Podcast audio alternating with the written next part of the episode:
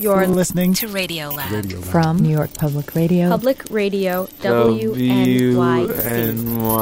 WNYC. And NPR. This is Radio Lab. I'm Jad Abumrad. And I'm Robert Krulwich. And today, our program is about memory. Oh my God. Hey, we're the radio people. Yeah, please. Do you want to see the furniture? I think most people think about memory kind of like we're interested in this filing cabinet. A file cabinet in your brain. I'm looking for a fairly large capacity. This is traditional style. Something happens in your life. This is real wood. Yeah, this is real wooden files. You file it away. Oh, this is pretty good. Yeah. Then later, when you want to remember something, you, you flip back through the files and you there's the one. This one? Yeah, you pick it up. Oh yes, I recall. Yeah. And there it is. That's the memory. Can you lock it? Yeah. Do you have the key? Sure. Sometimes you forget where you filed it. Let me see if I can. But it's there. No, I can't. Somewhere. However, when we asked scientists about this analogy, they pretty much all said, No. No. No. The filing cabinet analogy is just completely wrong. Period. Well, maybe that's because your metaphor is a little outdated, frankly. I think of memory as more like a more like a hard drive. Here we are, about to go into B&H. You might find it at a tech store. So much gear. Uh, Can you show me your hard drives? Sure. Like your brain is basically a biological disk drive. This is, little one is 320 gigabytes. How big is big these days for a hard drive? and everything you do, Up to two terabytes. everything you see, Could I put all the images I've ever seen in my life? Could it go onto this hard drive? Um, somehow all that experience gets stored in your head in some kind of neural code. digital information is stored in zeros and ones. Then later, Computer when you want to go back to it, you just find the right file, call it right up, and there it is. Up on your computer screen, Your memory. Just as you left it. the way you put it in, the way you take it out, it's all the same. Never changes. Never changes. Zeros and ones. But again, if you ask scientists about this analogy, they'll tell you Nope. No. Wrong. Memory isn't like that. Memory is not an inert stack of, you know, zeros and ones. Malfunction. System is shutting down. uh, well, if neither of those metaphors are are an apt description of memory, then what, how should we think about memory? Well, maybe. And this is what we're going to look at this hour. Maybe it's not as mundane as those metaphors would suggest. Maybe memory is more creative than that. Creative? Yes. Yep. On a literal level, it's an act of creation. Yeah, exactly. We're reconstructing those memories. Construction. Maybe it's more like painting or sculpture. Everyone's constantly their own artist We take bits and pieces of experience. Some things get sharpened, other things leveled. and infused with imagination and Out of that, construct Construct. Construct. what feels like a recollection. it's a, it's a beautiful process. It's it's unbelievable. Okay, we'll see all that in the next hour coming up. Right. This is Radio Lab. And later in the show, by the way, a truly unbelievable story of amnesia. But let's begin as simply as we can. What is a memory? Like, where do you find a memory? Where do you go to find it? There's a scientist, uh, we met Joe Ledoux, who works at NYU, who started looking when he was very young in the most obvious place. As a child, I worked in my father's uh, meat market, and the way the, the cows were slaughtered in those primitive days was with um, a 22 rifle. They would shoot him in the head? Shoot him in the head, yeah. And my job was to clean out the uh, clean the brains. This makes a convenient beginning to the story because perhaps The, the texture of the brain is very fun to play with. while the young Ledoux had his fingers in the cow's brain, You stick your fingers in there and had the sense that I was reaching into the cow's soul. maybe he was also thinking, where in that mess are the cow's There's memories? these rough membranes over it and just strip it. Can I touch a memory? Can I pinch it between my fingers? One bullet, One bullet. one tiny little bullet, and my job was to go in and, and find it and remove it because if you were eating brains, you didn't want to chomp down on lead. In any case, Ledoux developed a thing for brains, and many years later, in college, he'd get another I was chance. taking courses in psychology. A professor of his asked him to come into the, the lab studying the brain mechanism and work on rat brain. brains. And no bullets involved. This time he really would be I got fascinated searching for memories. and I got hooked on it. You with me? Yep. All right, so it was the 60s, right? Ledoux was in school, and it was an interesting time for the field he was about to enter.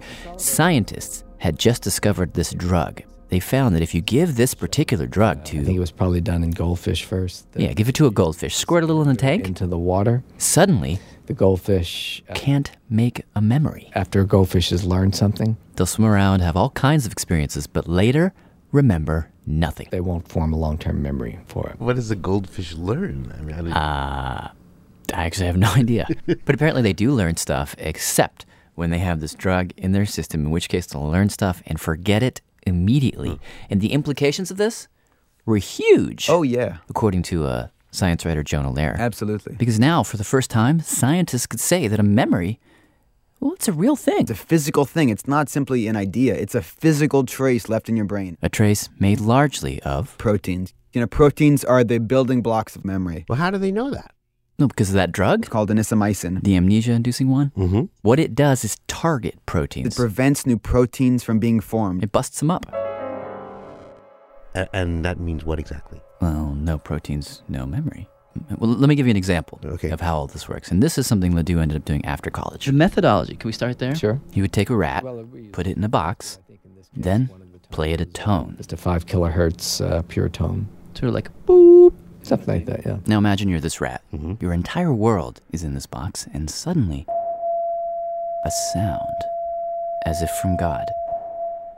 And then the sound stops, and you're like, what was that?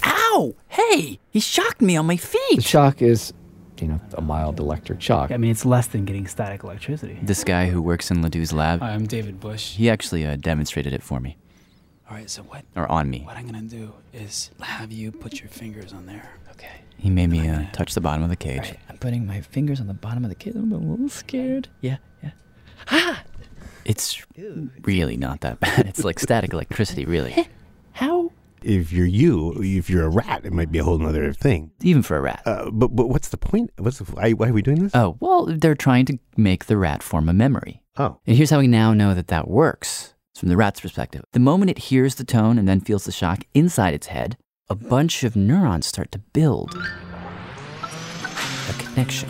Whenever you create a memory, it's an act of cellular construction. What we're talking about now are associative memories, associations between two things in the outside world. between and Those two events have to somehow be connected, It's as if you're building a bridge over a chasm. and that connection well, that's basically a memory. A memory is a structure that connects one brain cell to another. So the next time that the rat hears that damn tone, since inside its brain, tone brain cells are physically connected to shock brain cells, it's gonna know that after this comes this. Ah. and so instead of just listening passively, it's gonna freeze, the back is hunched and they're just frozen solid. bracing itself for what is about to happen. Exactly. When Ledoux and his team see the rat freeze like that, they know it is in the midst of remembering They'll do that the rest of their life. for life. Lifetime memory. However, If you inject a chemical into the brain that prevents these neurons from building this new architecture that a new memory requires, the rat will never form a memory because its neurons are prevented from forming all these new proteins which a new memory requires. and so whatever the rat was doing during the injection, it'll never remember. Play it the noise and then shock it, and then play it the noise and then shock it, and then play it the noise and then shock it, and the rat never learned. It'd be like, hey, what's that? Ow! Ooh, what's that? Ow!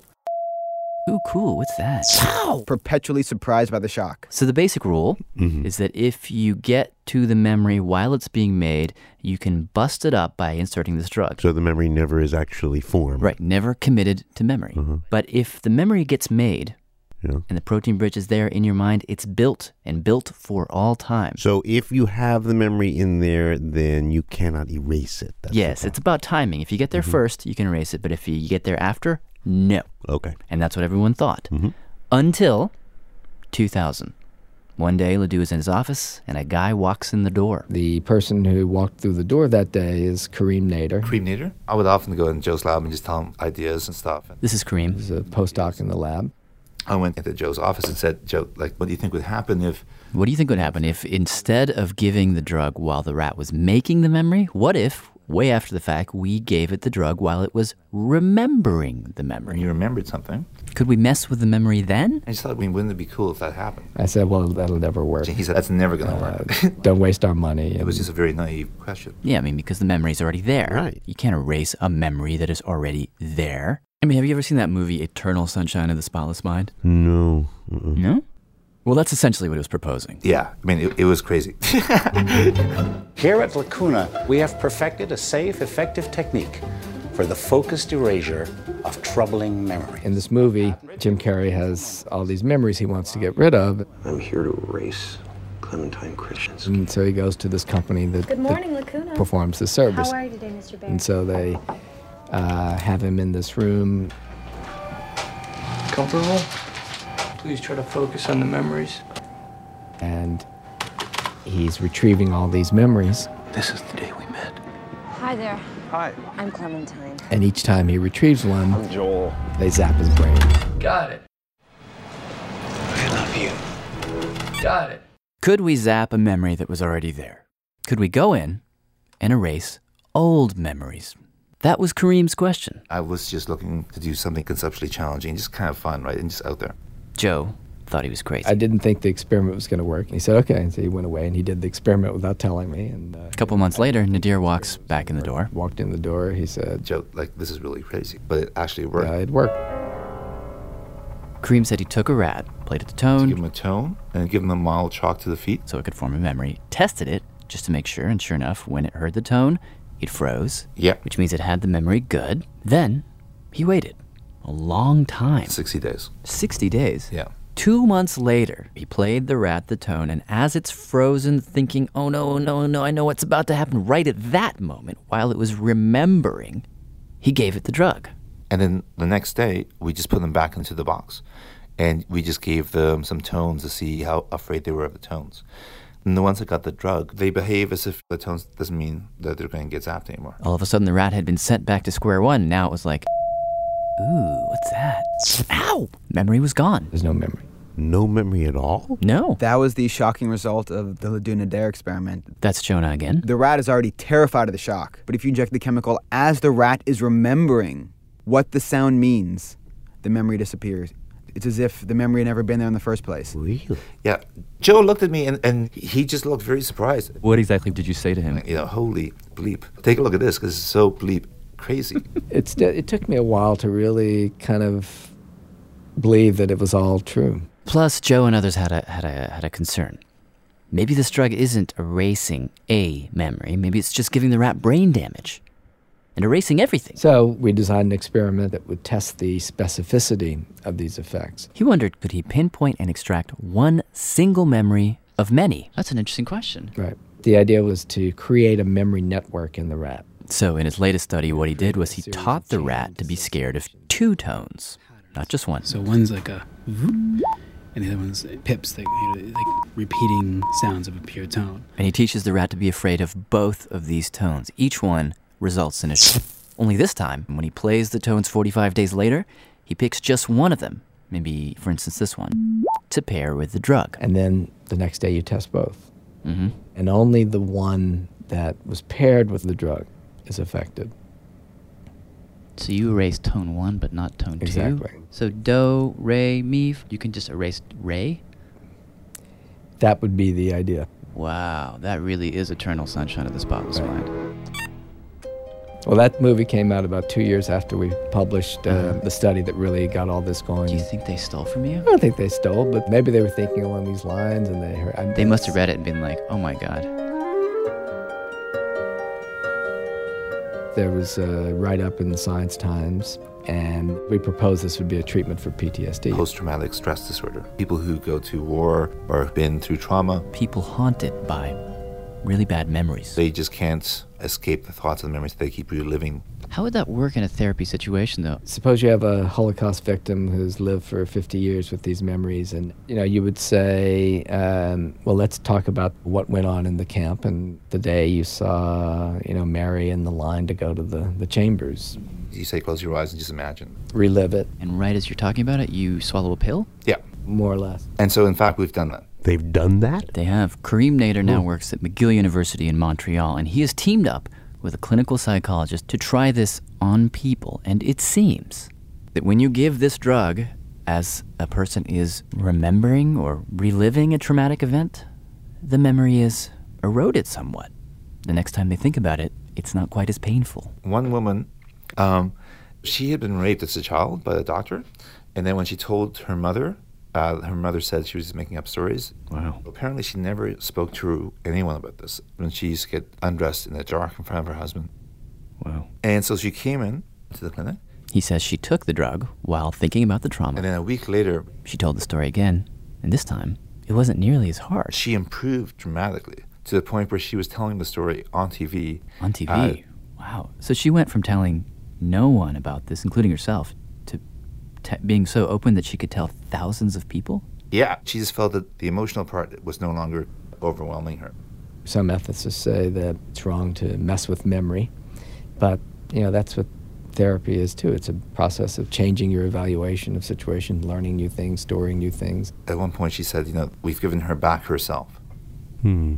I, I, I know that she f- feels better, but there's something slightly creepy about this. Yeah. That she feels better because something uh, is now missing in her. Something had troubled her, but she's been, in a way, a, a part of her has been deleted. I mean, look, I think of myself, really, I'm Robert Krulwich, and I'm, you know, a certain age, but really what I am is I'm a string of memories. Yeah. I mean, that is as close to a way of describing the real me as I can find. Mhm. I own those memories and they define me. But you're saying that you can come to me when I'm already formed, when I'm already there.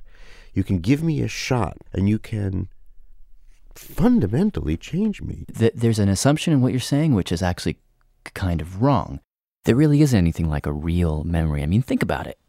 If you can erase a memory while it's being created, that's how we started. And now we learn you can erase a memory while it's being remembered using the same drug. Yeah. What that really means is that every time you are remembering something, you're actually recreating it. That's the only reason the drug works.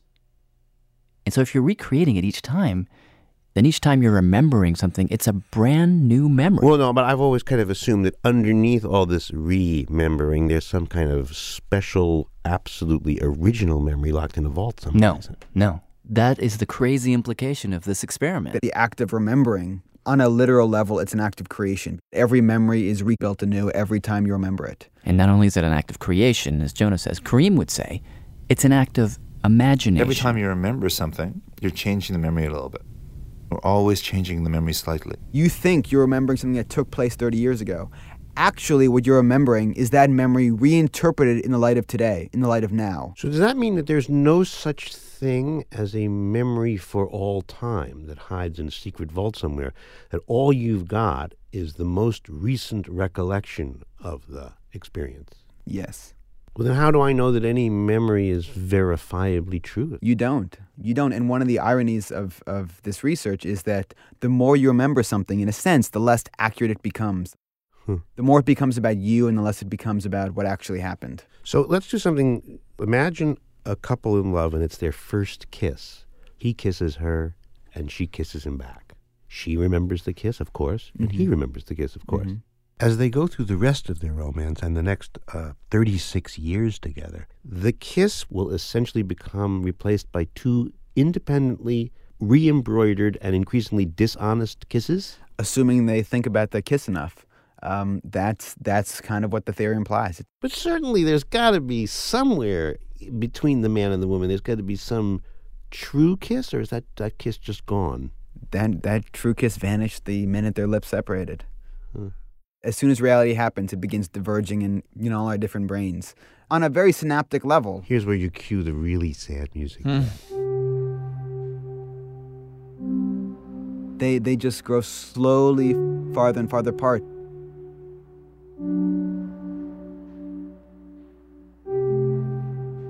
Well, let me do it a different way. Let's suppose that Joan and Bob kiss and then they part. It's a great kiss. Uh-huh. And then they never think about it again. I mean, it was a great kiss in the moment, but they never think about it again. Yeah. 30 years later, Bob is in a railroad station. Joan comes out of a train. Their eyes meet. Bob sees Joan, sees her eyes, and remembers suddenly that kiss. That memory is more honest than if he'd been thinking about the kiss every day of his life since. Oh, that- you know, that's even sadder. You know? But it's true. That's what scientists say. Absolutely. We had a, a conference last week, and uh, Yadin Dudai was here, and he proposed that the safest memory, you know, memory that's uncontaminatable, is one that exists in a patient with amnesia. What I meant is that there is a sort of a paradox. This is Yadin? This is Yadin. And I'm a professor in Israel. Reporter Ann Heppermann tracked him down for us. Intuitively, you think if you use a memory, you know, you know better because you remember it better, you recall it better, you know the details better, and so on and so on. But this is not what science shows. If you have a memory, the more you use it, the more you're likely to change it. So if you never use your memory, it's secured. So taking it a bit farther, the safest memories are the memories which are in the brain of people who cannot remember.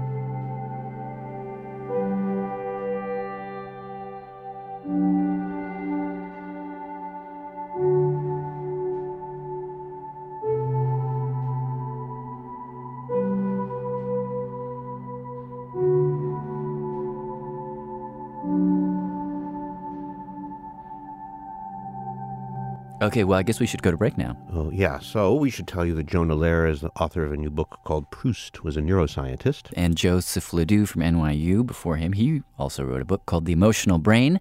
And Kareem Nader, uh, I don't think he's written a book, written a book. but he will. I'm sure he will. And also thanks to our producer, Ann Heppermann. And if you need more information or you want to hear anything again, one word, radiolab.org. Radiolab will continue in a moment.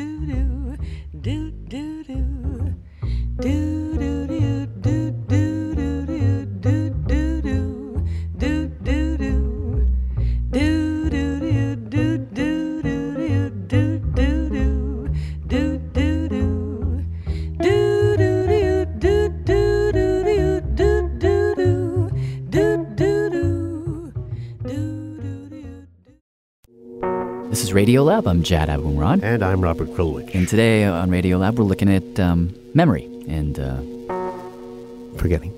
Forgetting. Right, forgetting. And, and we're looking at how these two processes, remembering and forgetting, are intertwined. And writer Andrei Codrescu has an idea about this. The other day, a friend of mine was explaining how she had to move these pixels around her computer and had to add 20 megabytes of memory to handle the operation. I had the disquieting thought that all this memory she was adding had to come from somewhere. Maybe it was coming from me because I couldn't remember a thing that day. And then it became blindingly obvious. All the memory that everybody keeps adding to their computers comes from people. Nobody can remember a damn thing. Every time somebody adds memory to their machine, thousands of people forget everything they knew. Americans are singularly devoid of memory these days. We don't remember where we came from, who raised us, when our wars used to be, what happened last year, last month, or even last week. School children remember practically nothing. I take the Greyhound bus every week, and I swear half the people on there don't know where they got on or where they're supposed to get off. The explanation is simple computer companies are stealing human memory to stuff their hard drives. Greyhound, I believe, has some kind of contract with IBM to steal the memory of everyone riding the bus. They are probably connected by a cable or something. Every hundred miles, poof, another 500 megabytes gets sucked out of the passengers' brains. The computer's thirst for memory is bottomless. The more they suck, the more they need. Eventually, we'll all be walking around with a glazed look in our eyes, trying to figure out who it is we live with. And then we'll forget our names and addresses and we'll just be milling around trying to remember them. The only thing visible about us will be these cables sticking out of our behinds, feeding the scraps of our memory to Computer Central somewhere in Oblivion, USA. I think it's time for all these memory sucking companies to start some kind of system to feed and shelter us when we forget how to eat, walk, and sleep.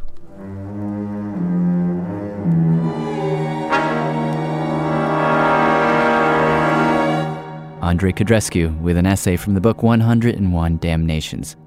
And he actually has a new book of short essays about New Orleans called New Orleans Mon Amour. Anyways, Robert. Yes. Mon Amour. Andre's he's trying to make a point about, you know, historical amnesia in America and whatever. But what if we were to take what he's saying literally, Mm-hmm. like we were to, and explore it?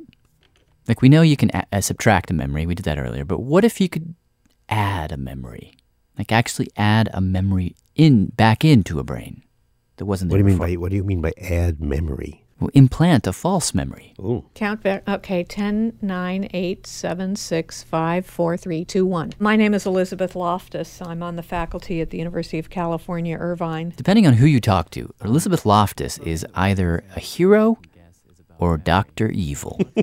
Her research, which goes back more than two decades, has completely changed how we think about memory. Well, for many I spoke with her recently about it. for many years, I and other psychologists were doing experiments in which we distorted the memories of events that people had actually experienced. So we would take somebody who'd seen a simulated auto accident or a simulated crime, and we would alter the details in their memory report. We'd make people believe that they saw a car go through a stop sign instead of a yield sign. And we found it was not that hard to alter people's memories of these previously experienced events. But more recently, we've gone even further and shown that you can plant entirely false memories into the minds of people. Memories for things that didn't happen. Like what? Well, we planted a memory that when you were about five or six years old, you were lost for an extended period of time in a shopping mall. You were frightened, you were crying, and ultimately you were rescued. Are you lost? By an elderly person. We'll find your mother. And reunited with the family. Mommy, there you are! And and how did you implant that memory? We told them that we had talked to their parents and that we'd learned some things that happened to them when they were uh, a child. They basically interview the subjects about their past. Yeah. They'd say, "Hey, do you remember that time when you were on the bike and you fell?" Which they were making up. No, no, no. They would start with a true Oh. story. They would start with true story, and then they'd say, hey, "Do you remember that time, which was true? Remember that other time, which was true, and that other time, which was true?" And somewhere in the middle of all of those true stories, Uh-huh. they would slip in the lie. The false made up story about being lost and frightened and crying. And in that particular study, we found that about a quarter of our subjects fell sway to the suggestion and they adopted it as their own memory. A quarter of her subjects, when she checked with them later, now had in their head a memory of being lost and then found in the mall that never happened. I would have been the number one guy in that quarter. what is happening in this situation is people take their image of an actual shopping center, actual family members, and they construct an experience out of these bits and pieces. Investigators uh, in this field have made people believe that they had accidents at family weddings, or that they were a victim of a vicious animal attack, or that they nearly drowned and had to be rescued by a lifeguard. Even with these pretty traumatic ideas, you can make people believe that, that it happened to them. Actually, uh, we had this very same experience. Uh, when I was in law school, we had this professor. He was a professor of property, and he was doing a lecture. And in the middle of the lecture, and this was not, you know, in any way, we were not prepared for this. Yeah. All of a sudden, the guy zips into the class, in the very front of the class, grabs something from the professor, and then runs out. Just stole it? Stole it. I don't even remember what it was, but it happened so suddenly. And Professor Berger said, Oh my God! Said, Did any of you see the curly-haired guy? You just went and uh, he just sort of threw it in. The curly-haired guy. But it turned out that what he called the curly-haired guy, when the man came back later to present himself, was not a curly-haired guy at all. He was a straight-haired guy. So the whole thing was staged. Yeah, we were all eyewitnesses, and we all had been coached inadvertently to see something that wasn't true, and we all saw it. What I find interesting though, is why that kind of suggestion works so well on memory. And Kareem Nader, the guy we heard from earlier, scientist, mm-hmm. he puts it this way Suppose you witness a crime and the police ask you some questions later and they say, Did you see a red Camaro leave the scene? And you're thinking about you're you're thinking about going, yeah, not you know, no red Camaro. No, didn't see one. But then maybe the policeman asks you again, Are you sure you didn't see one? And suddenly you're like, Well, I think well maybe there was, maybe I forgot. you start to question it because as he puts it, when you are remembering something, the memory is unstable. Memory comes back up to this unstable state. It's being rebuilt, recreated. And in that moment, someone, without even meaning to, can slide something new in. And so as the memory gets like restored with the image of the red Camaro, the next day when the judge asks you, was there somebody with was there a red Camaro there? From your perspective, it's it's a real memory. Yeah, but what's what's so fascinating to me about about that phenomenon, assuming it's true, Yeah. is that the red Camaro that is now in your head Yeah. is a vivid Technicolor red Yeah, Camaro. You can see the light bounce off the hood. It just feels real. You can taste the air. It's amazing how detailed these things can be. Which is why when someone contradicts your memory, says it didn't happen that way, you're like, yeah, it did. Screw you. Well, it's also it feels like a robbery. Right, They're taking it from you. And- in fact, this got Elizabeth Loftus in a lot of trouble. Back in the mid 80s, there were a lot of people, I don't know if you remember this, coming forward with repressed memories like, I was abused by a Satanistic cult and performed rituals and whatever, all that oh, stuff. right. I remember that. We now know a lot of those memories were imagined. And she says at the time, she was one of the only people to raise her hand and say, uh, Excuse me. And it got her in a lot of trouble. I've never really seen anything like the wrath of hostility. When I began to write articles and publish on this subject, it, you know, it was pretty amazing the the vitriol. What kind of things would they do or say? Oh, that you know, my life was threatened. Armed guards would have to be hired at universities where I was being asked to speak. I had the bomb squad at my house on one occasion.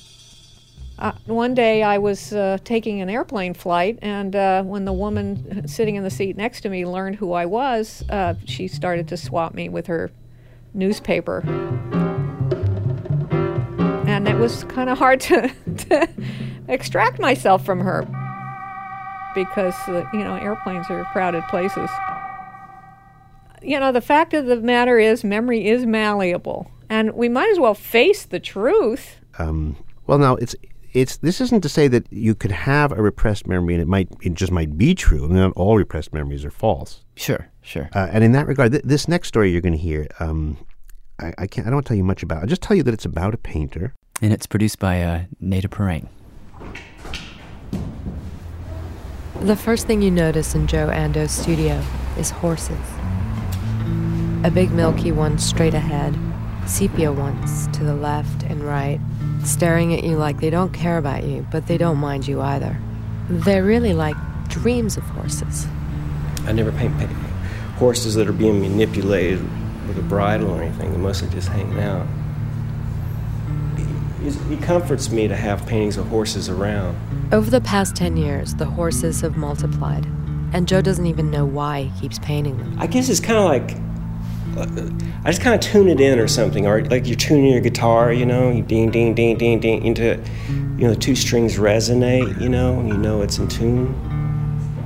In a Manhattan studio, surrounded by stacks of these animals, you start forgetting you're in Chelsea. Maybe you're in a stable instead. Sometimes even the gesso starts to smell like mulch and hay. When Joe got here in the mid 80s, no galleries were offering solo or group shows, and like all the other hundreds of artists in New York, he was struggling. I'd been in New York for about six years, and, and nothing was happening. And I was beginning to think nothing was going to happen. And uh, I was, you know, I had a kid, and I was married, and uh, so I, I stopped painting for a few months, which is a long time for me. And I missed it. So I started painting again for myself. You know, after you know the dishes were done, all my domestic chores were fulfilled, I'd sit down at the dining table and, and paint. And what showed up on these canvases were pastures. Lush and open. The kind of pastures you'd see on a postcard from somewhere in Wyoming, or in this case, Tulsa, Oklahoma, where Joe grew up. Well, I can show you some of my paintings. Me and my buddies, we'd, we'd park out here and we'd get high in the evening. Like this is a summer evening, you know? Joe runs his hand through the air in front of a massive painting leaning against the wall. It's of a field at dusk.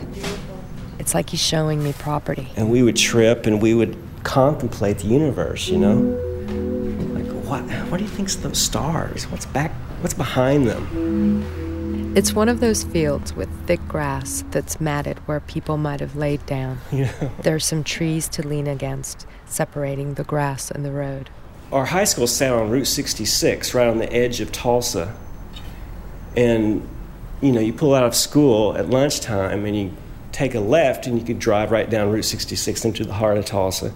And you could take a right and you could go out to the, there's farmland. You know, this was in the early 70s, and, and we would, course, take a right.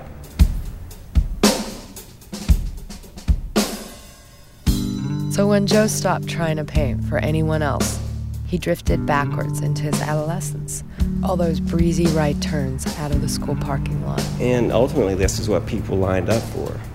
Joe had one show and then another one, studio visits from private collectors, then calls from the Metropolitan Museum of Art, the Whitney, even sitcom art directors. All the while, he kept on painting his deserted landscapes. Then, as he describes it, About 10 years ago, horses started showing up in my repertoire, so to speak. the pastures weren't empty anymore. They started to draw mares and foals to themselves, some in the far distance, some so close that they're out of focus. And then, uh, about a year ago, I, was, I started painting girls. Joe's first attempt at the human form. The girls are all on their own canvases. They're undressed, stepping out of a darkened space. Some of them look like they're about to say something. And I'm just following my gut. I'm painting these pictures, and I don't really know why. You know, after a few months, I was sitting back and I was sort of reflecting. I was looking at all these things. And I noticed that they all looked the same. They all looked like the same girl. Looking over all the paintings in the studio, they clearly are the same girl, but in a dozen different angles. She has the look of a 16 year old in 1972. Like my first love kind of thing. Her name was Kay. It was like my first soulmate, the first, you know, how the first time you feel like you're not alone. She's beautiful. Oval face, almond eyes that look right into you. And then I remember this moment with her and me and the horse in the car. Joe realized he'd been painting a memory, the fragments of one afternoon 30 years earlier, each ingredient emerging slowly. We were parked in the back seat of my Nova, 67 Nova, in this pasture. And we were in the back seat, and a horse looked in the window. It was just like this moment. It was just like, you know, this horse is there, and she's there, and and uh, I was in love. I had a beautiful naked girl there with me in the back seat of my car. You know, it just didn't get any better. I wouldn't. I, was skipping out of school, so I wouldn't have to speak. I wouldn't have to be in class. Uh, you know, I, had, I was on Easy Street. I probably had five dollars in my pocket. You know, enough gas to get home. I had some my cigarettes. I don't know. Why did you break up? Think I cheated on her. I think that's why. Joe. I think that's what happened. I went to the lake and I did something I shouldn't have. Right, you know, in front of somebody she knew. She moved away to Minnesota for some reason. And uh, she called me one day and we we went to went out dancing and we drank beer and danced and and I took her home to the place she was staying. She was staying with some some friends in this old house behind a appliance store. And I dropped her off and she looked at me like this. Says, "Aren't you coming in?" And I says, "No, I have to go see um, somebody else. I forget her name. You had a new girlfriend? New girlfriend. And she lit a cigarette, slammed the door, and she died in a fire that night. I got a call the next morning. A car door slams. A girl turns and looks over her shoulder at a guy she won't be seducing that night. A fragment of a moment frozen in time. I mean, and the, th- the funny thing is, she was so spirited. If anybody was going to come back and haunt me, she would. How old were you? Well, like 21. How old was she? She was probably 19.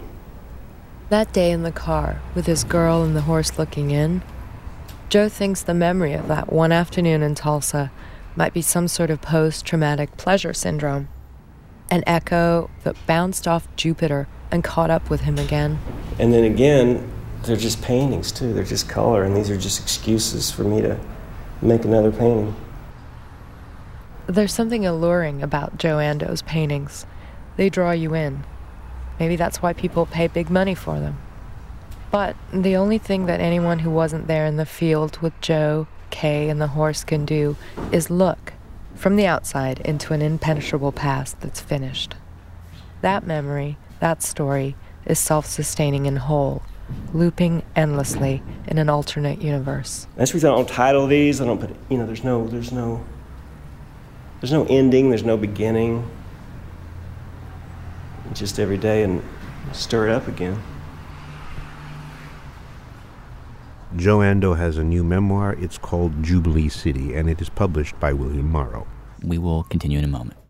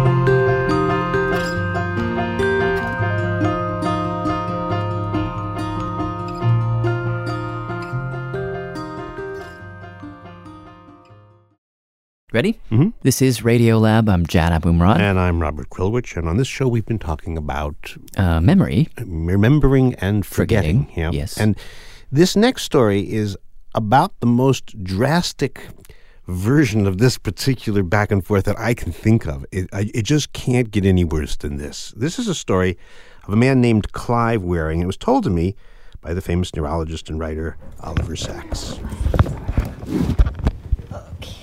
Hey, first of all, who was Clive Wearing when he was well? Um, he was a, um, a gifted musician and musicologist who was really a pioneer in Renaissance music, especially the music of, of Orlandus Lassus. And he had a group called the London Lassus Ensemble. This is Deborah, Clive's wife. And in every concert, his signature tune was Musica Dei Donum, music the gift of God. Boy, music, the gift of God. That's sort of interesting. Exactly. And then what happened? Then, rather suddenly, in March of 85, he became ill. It began, she says, with just a headache. And he often had headaches because he often overworked, so it was nothing out of the ordinary. But it didn't go away. We called the doctor, and the local doctors pronounced that it was a very bad flu bug. The nature of the illness was not clear, uh, nor its gravity. Yes, on the phew, fifth day of the headache, he was suddenly out of it. Suddenly, he couldn't remember things. He didn't know my name, didn't know his home address. When the diagnosis was made of a herpes encephalitis, the damage had been done. He was left, says Oliver, with the most severe amnesia ever documented. This is a man who, at least when things were very severe, would forget something in the blink of an eyelid. It's very hard to imagine what this must have been like. His wife, Deborah, wrote about it, though, in a book of her own, and she says his ability to perceive what he saw and heard was unimpaired, but he didn't seem to be able to retain any impression of anything for more than a blink. The view before the blink, utterly forgotten. Each blink, each glance away and back brought him an entirely new view. Well, every moment is his first waking moment. It's a long time since I've seen anything. My eyes opened today for the first time. There is no other moment for Clive except this one. In fact, I can't remember now what was going on this morning or why I was here. I've never seen a thing. This is Clive from a documentary filmed a year after he got sick. That has no memory for me at all. Anything at all. I don't know what the hell's going on. What's wrong with you? You can hear his wife, Deborah, trying for the umpteenth time to explain to him what happened. I've never seen anyone at all. This is one of the things that's wrong with you. The All he can feel is that he's not there, I've never seen a recognise. that he's been nowhere. I've been blind the whole time. I've been deaf the whole time. No sense of touch. You've been conscious, but the, the brain hasn't been able to Not as far as I'm concerned. I mean, conscious actually means the, the, the, the person involved is actually connected with it, Yes. doesn't it? That hasn't happened. You've not being able to store. Mm. Or everything that you experience is being lost. It's fading away. It's not, in- not registering the brain. not registering, that's at all. right. It's not making any impact. It's not leaving a trace or an imprint on the brain. So it happens and then it fades. Proust has a, a wonderful description of waking up from deep sleep in a hotel room, a strange room, and perhaps feeling confused and not knowing where you are, what's around you, or not even knowing who you are. He says that memory comes like a rope let down from heaven to draw one out of the abyss of unbeing. No such rope is available for Clive. But the staff at the hospital tried to help. We put a diary by his bed and we initially wrote in it, You are in St Mary's Hospital, Paddington, it is, etc., etc. Um, and then we encouraged Clive to, to write things down. So he starts to keep a journal. Uh, he is extremely intent on trying to um, document his state. He is very, very precise. He would look at his watch to see what time was this momentous event occurring of first consciousness. And so he would write down 10.06 awake first time. And then have the same sensation and put 10.07 awake first time, truly awake first time. Ignore the last entry. Now I'm awake. This is the first real awakeness. And so the, the diaries are line by line a succession of astonished awakenings. People's entries in the diary are rubbish. What does that mean? I've no idea. Did you write that? I've no conscious conscious knowledge of it at all, no. You're showing it me now for the first time. But it's, is it your handwriting? Yes, it is. But I know nothing about it at all. So how do you think it got there? I do. I presume the doctor don't know. But you must. No, I haven't. I haven't seen the book at all till now. No, I'm, all I'm saying. No, that means that means I haven't seen it. I have no knowledge of it at all. That's all. There's no knowledge of that book at all. It's entirely new to me. But you've put. Who would put that apart? I don't know, from but no, I- no, no, no. Oh, for heaven's sake, use intelligence, for heaven's sake. I haven't read, this, read the bloody thing. It seems as about as horrible as anything I could imagine. Yes, Clive uh, gets a sense of, of deep horror many, many times a day. Same as death. No difference between day and night, no thoughts at all. No one quite knows what to do with someone with amnesia. I've never seen any human being since I've been ill. I don't remember sitting down on this chair, for example. They're not mad, they're not retarded. It's precisely like death. Clive has now suffered with this total amnesia for more than 20 years. Can you imagine what to have one night 20 years long with no dream? That's what it's been like. Just like death. In that sense, it's been totally painless. And yet somehow, some things have sustained. The love he has for his wife, Deborah, remained part of him. But even though he doesn't remember, for example, his children's names, he doesn't remember anything about his immediate past or even his relatively distant past.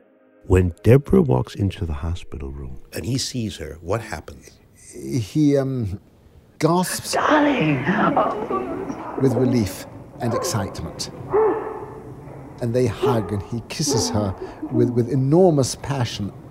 He has suddenly been rescued from the abyss. There's suddenly something and someone familiar. And I've not seen you at all till now. I've never seen anyone at all till now.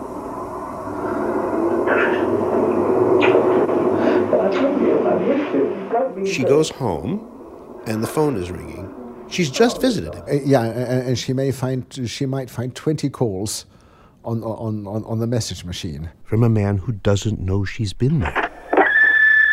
Now, darling, look, it's Clive here. It's 10 to 7. I haven't spoken to anybody in this place. I know nothing about this case at all. I just want to speak to you, please. Can, can you come and see me, please, as soon as you possibly can? I don't care about anybody else in the world, just you, please. Please come. Love you. 14 minutes later, This is Clive here. I don't want to speak to anyone else. I only want to speak to you, darling. Can, can you come and see me, please? I seen you yet, and I want to. Please come, darling. Bye-bye. 11 minutes later, This is Clive here. I have no idea what's been going on. Is there any way you can get to me tonight? Please do come. I just want to see you, please. Please come, please come, darling. It's Clive here. I don't care about anyone else. This is Clive here. Now- in case you don't recognize my voice. He does not remember her in every way. He may fail to recognize her if she just passes. He cannot describe her. He may forget her name, but he does not forget her embrace, her warmth, her love, her kisses, her caring for him.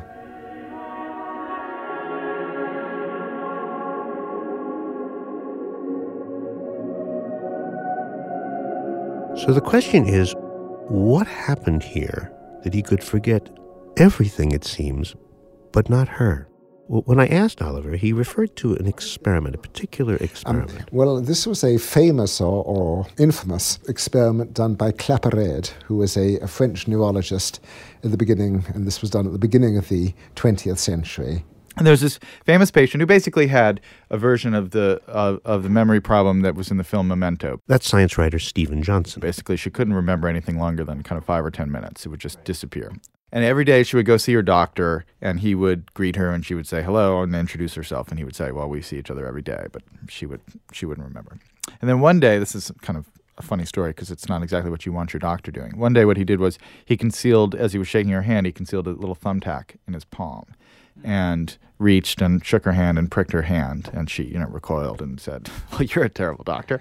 And then the next day, When she came back again and didn't know who he was, didn't recognize him at all as usual, and said hello and introduced herself, and then he reached out to shake her hand, and she paused, and she had this instinctive kind of feeling like there's some kind of threat here.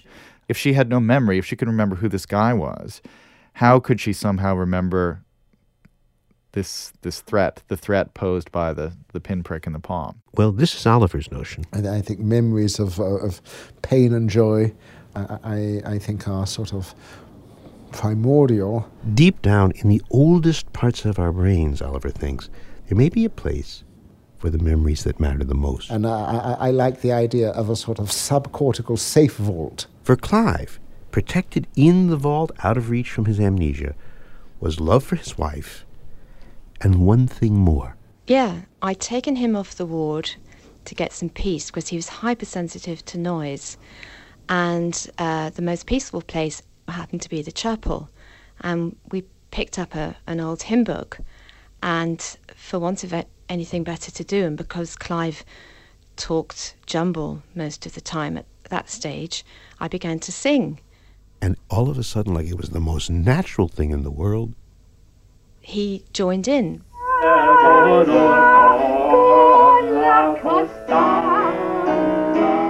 He could sing. I was amazed that he could still read music and sing. Was it a tentative sort of stumbling no, no, thing, just or like falling off a log. full voice, strong, everything? Yep.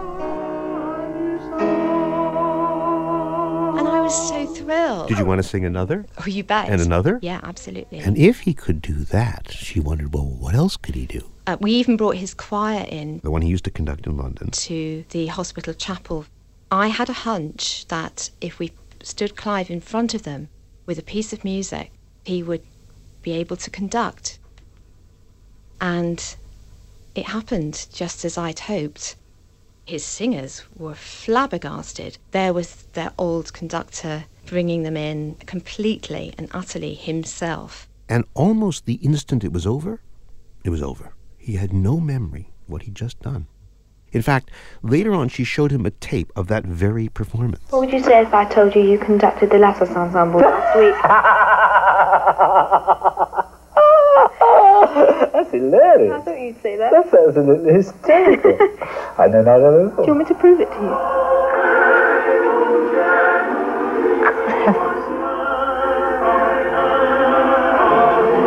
The strangest thing I've ever seen. On the screen, right in front of him, there he is, on the pedestal, baton in hand, and he's conducting. He is fully in the music, fully himself. So music, in a way, becomes this Proustian rope from heaven, which will recall him to himself. And no one really knows why. I remember that now. what music does that makes this possible, not just in Clive, but in many others. Maybe it's something about music itself that it's so richly organized that every time you're in a song, you can feel what has been and what's about to be. Maybe Clive was just carried along in the architecture of music.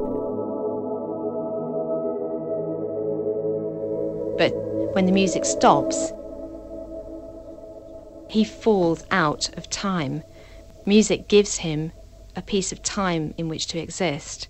Out of time, out of memory, out of himself, there's two things left there's love, and there's the joy of music. Everything else is gone, but for some reason, those stay. Thanks to Deborah Wearing, she's written a book about Clive called Forever Today, a memoir of love and amnesia. Thanks also, once again, to Oliver Sacks, who's included a piece about Clive in his new book on music and memory called Musicophilia. And thanks to Uden Associates, producers of the 1986 Jonathan Miller documentary Equinox Prisoner of Consciousness. That's our show for today. Yep. And never fear if you didn't absorb everything you just said, because you can always go to our website, radiolab.org. We will give you links there to any of the books you just mentioned. I And think oh, so a no, you got to subscribe to the podcast, right? Yes, radiolab.org. Or go to iTunes. Oh, oh, one more thing. Um, you can send us an email too. Please. Radiolab at wnyc.org. That's the email address. Uh-huh. I'm Jad Abumrad. And I'm Robert Krulwich. And this was Radiolab. Three new messages. Message 1. Radio Lab is produced by Jad Abumrad, senior producer Ellen Horne, assistant producer Lulu Miller, production executive Dean Cappello, contribution editor Jonah Lehrer, production support by Sarah Pellegrini, Ryan Scammell, Kat Goldberg, Evir Mitra, Mark Phillips. Message 2. Hello, this is your computer hard drive. Thanks also to Trent Walby, Miyuki Jacaranta, Carlos Hitaho Murphy. Special thanks to Greg Gasparino, Andy Lanset, Eric John, Vince Cardino, Roderick Bowe, Alan Smith, Sam Dingman, and Lorraine Maddox. Thank you also for Justin Paul, Caroline Moses, Indira Etvaro, Luis Kaftal, Tim Cole, and Crystal Duhem. Special thanks to Mandy Shapiro at B&H Photo Video Superstore. And special thanks to me, Raisa at Office Furniture Plates, good quality and the best prices in New York City. And thanks to me, the computer. I am the future. Message 3. Hello, this is Deborah Wearing to read your credits. Radiolab is produced by WNYC New York Public Radio and distributed by NPR National Public Radio. Support for NPR comes from NPR stations and the Annie E. Casey Foundation, helping disadvantaged children and their families connect to strong and supportive neighborhoods. Find them on the web at aecf.org. Also, Anne and John Herman celebrating the Breakthrough Collaborative involving middle school students in learning and older students in teaching at breakthroughcollaborative.org and the Ford Foundation, a resource for innovative people and institutions worldwide on the web at fordfound.org. This is NPR National Public Radio. End of message.